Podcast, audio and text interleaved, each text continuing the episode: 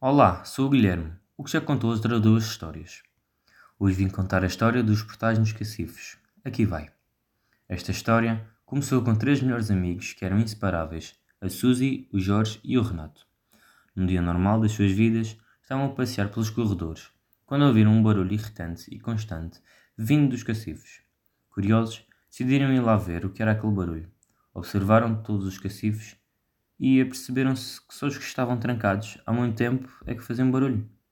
Mas porquê? Intrigados e muito curiosos, queriam saber o que se passava, mas não tinham a chave para abri-los.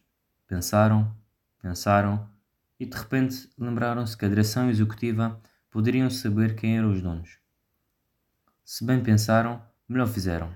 Dirigiram-se lá e perguntaram de quem eram os donos. Ficaram perplexos com a resposta. Aqueles cacifes estavam trancados, mas vazios. Nenhum aluno os havia requisitado este ano. Que mistério era aquele?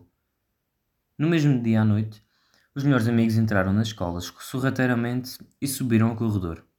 Forçaram dos cadeados até que abriu. Lá dentro descobriram um portal roxo. Onde os levaria?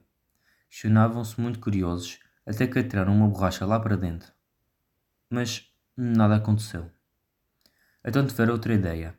A Suzy deu um passo à frente e ofereceu-se para entrar. Amarra Amarraram-na a uma corda e lá foi ela. Passaram um, dois, três minutos e nada aconteceu. Então decidiram puxá-la de volta, mas apenas veio a corda. Onde ela estava?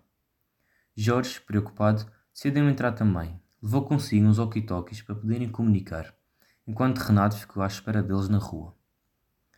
De lá, eles descreveram um portal como uma realidade completamente diferente.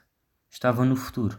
Jorge conseguiu encontrar Suzy e pediram ao Renato para entrar também.